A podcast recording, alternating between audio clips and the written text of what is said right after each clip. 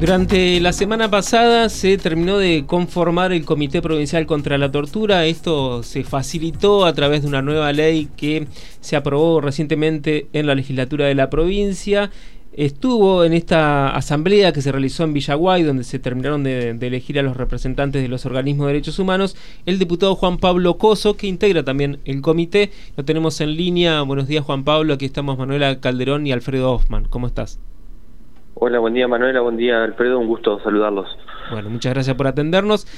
Eh, podemos decir entonces que a partir de esta asamblea que hubo en, Villaguay, el día jueves ya está conformado y ya puede empezar a funcionar el Comité Provincial contra la Tortura. Eh, así es, como, como bien, lo, lo manifestás, eh, el pasado jueves tuvo, tuvo lugar la asamblea aquí en Villaguay, en la cual, bueno, ya había sido convocada por la, por la bicameral de derechos humanos, eh, en donde se eligió a los dos representantes de la sociedad civil que van a integrar el, el comité. Y bueno, como ya el representante del Poder Ejecutivo ya estaba designado y los representantes de la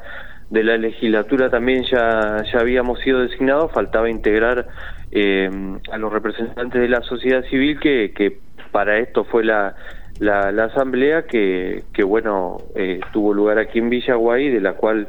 surgió por, por votación eh, la elección de Sofía Stamati, de ahí de Paraná, y de Ignacio Jornique de Gualeguaychú, los cuales eh, pasan a integrar el comité. Bueno, al ya quedar constituido, eh, ya podemos empezar a, a funcionar, así que, así que bueno, en este caso el, el senador Maradei, que es el presidente de la, de la Bicameral de Derechos Humanos, en el transcurso de, bueno, entre el viernes y, y hoy iba a estar informando esta, esta situación a la,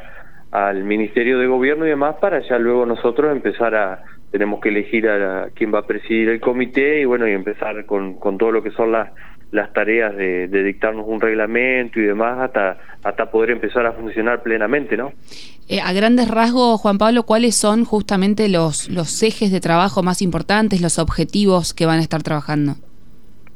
Bueno, mayoritariamente nosotros luego de, la asamblea aprovechamos la oportunidad de que, de que estábamos todos acá, acá en Villaguay, en el caso de, de los diputados, eh, gracias Jarolaski y yo, eh, Maradei por el Senado, también estaba Matías Germano representando al, a la Secretaría de Derechos Humanos de la provincia y con los dos nuevos eh, elegidos por las asociaciones aprovechamos para hablar rápidamente de los pasos a seguir y, principalmente bueno las pautas que, que nos marca la, la, la, ley que fue recientemente modificada pero que ya venía aprobada años atrás es dictarnos en principio nuestro reglamento interno de,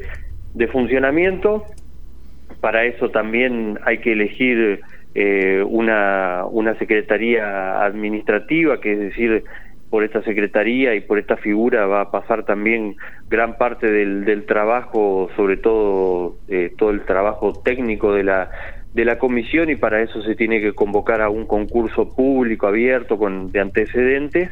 y también elaborar el presupuesto de trabajo, así que mayoritariamente nos vamos a abocar en esta tarea porque los legisladores terminamos nuestro mandato y se termina el mandato en la, en la comisión también y tenemos cinco meses para, para esto. Y bueno, la idea principal es dejar unas bases fuertes y sólidas con un plan de, de trabajo, con un buen reglamento, vamos a tratar de, de apoyarnos en, en otras provincias que, que ya tienen este tipo de,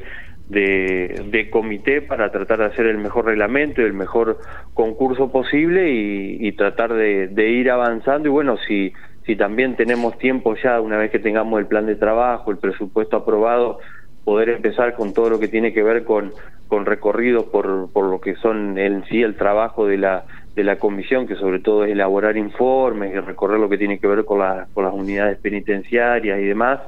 si tenemos tiempo aún de hacer eso lo que queda del año, lo haremos, pero creo que el trabajo, sobre todo de este primer comité, va a ser sentar las bases para los comités que vengan. Claro. Sí, por ahí conviene recordarle sobre todo a la audiencia que eh, la función principal que tiene el comité es este que decías de recorrer todos los lugares de detención que hay en la provincia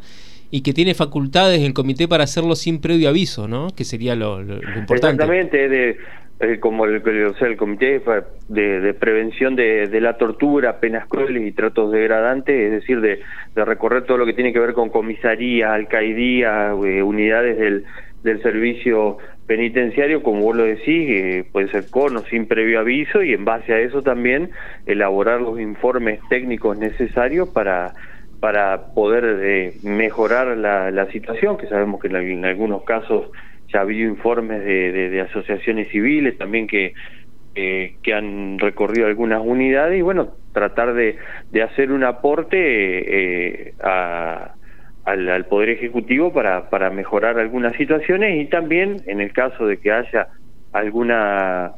alguna situación desmedida de, de, violencia en, en, algún caso de una fuerza de seguridad, también tenemos la facultad de recibir denuncias, de, de ayudar a lo que tiene que ver con el tema del, del patrocinio, así que eh, hay facultades muy muy amplias y, bueno, sabemos que es sumamente necesario bueno colaborar también en todo lo que tiene que ver con, con, con querellas y demás, así que eh, todo lo que tenga que ver con todo ese trabajo eh, entendemos que, que, este año queda, si bien nos queda poco tiempo, pero trataremos de, llegar al máximo posible y, tener todo listo para empezar a trabajar. Juan Pablo, además es importante destacar cómo van a trabajar o ya están trabajando con referentes de o representantes de la sociedad civil, organismos de derechos humanos. ¿Cómo analizas esto? No, siempre obviamente la, la participación de la, de la asociación es importantísima. De hecho, eh, otro de los pilares fundamentales de, de este comité, además de la figura de este secretario, es el Consejo Consultivo, que es en el cual eh, las asociaciones tienen plena plena participación y decir todo el trabajo que que ellos que ellos hagan y, con el que ya vienen trabajando y vienen haciendo lo puedan volcar y nos puedan ayudar eh, en, en el trabajo cotidiano del, del comité. El otro día participaron en la asamblea eran ocho asociaciones que son todas las, que están regularmente eh, constituidas y que bueno fueron las que eligieron a sus a sus dos representantes pero bueno a través del consejo consultivo eh, van a ser un pilar fundamental, además de, sus dos representantes en el en el comité, así que bueno, la, la relación constante con ellos va, va a estar siempre, y bueno, yo ya he estado en contacto también con, eh, con, con, bueno, con Matías Ayastuy, eh, así que tenemos ahí una muy buena relación y, y, entendemos que también ellos también nos pueden hacer de, de nexo con, con organismos nacionales que nos ayuden a hacer un buen trabajo. Eh, estamos hablando con el diputado Juan Pablo Coso, diputado del Frente Creer Entre Ríos, y queríamos aprovechar esta, esta charla, estos minutos, Juan Pablo, para preguntarte y pedirte una opinión, una reflexión sobre lo que ha ocurrido en Jujuy, lo que está ocurriendo en Jujuy con esta represión policial que ha generado hasta ahora alrededor de 170 heridos, bueno, que tiene que ver, por supuesto, con lo que venimos hablando de, de la violencia institucional. No, bueno, sin duda eh, la verdad que lo que hemos visto en estos días son, imágenes penosas de, lo que está sucediendo en, Jujuy, que es algo que nosotros que somos hombres de hombres y mujeres de, democracia que, que no queremos que no queremos ver, que nos traen el, el peor de, lo, de los recuerdos, el, el Estado contra contra su propio pueblo.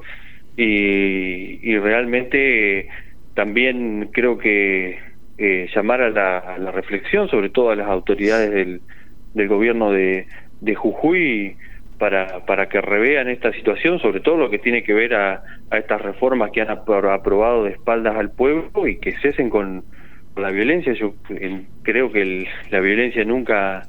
nunca es el nunca es el camino y, y sobre todo todo lo que tiene que ver con los derechos que se han coartado de detenciones detenciones ilegales. El otro día escuchaba una nota que de una situación que, que vivió un, un, turista que estaba en Jujuy, que lo, lo habían detenido, encapuchado y lo habían llevado, tuvo un comunicado dos o tres días sin ninguna, sin ninguna garantía, docentes que han sido golpeados, trabajadores, realmente es algo indignante que uno ya en esta época creyó que, que no lo iba a volver a ver y bueno, lo, está, lo estamos viendo de la mano de de un gobernador de un partido que dice representar a la, a la República y los derechos y la verdad que en ese sentido están dejando mucho que desear, así que eh, auguro que, que, que, el gobierno de, de Jujuy revea esta, esta situación y que bueno los organismos tanto del gobierno nacional como internacionales intervengan para para que esto llegue, se termine de una buena vez. Bueno, Juan Pablo, te agradecemos muchísimo por este contacto y que tengas buen día. No, por favor, muchas gracias a ustedes y que tengan buen día. Buen día. Hablábamos con el diputado Juan Pablo Ocoso del Frente Creer Entre Ríos. Las voces de los protagonistas en Radio Diputados.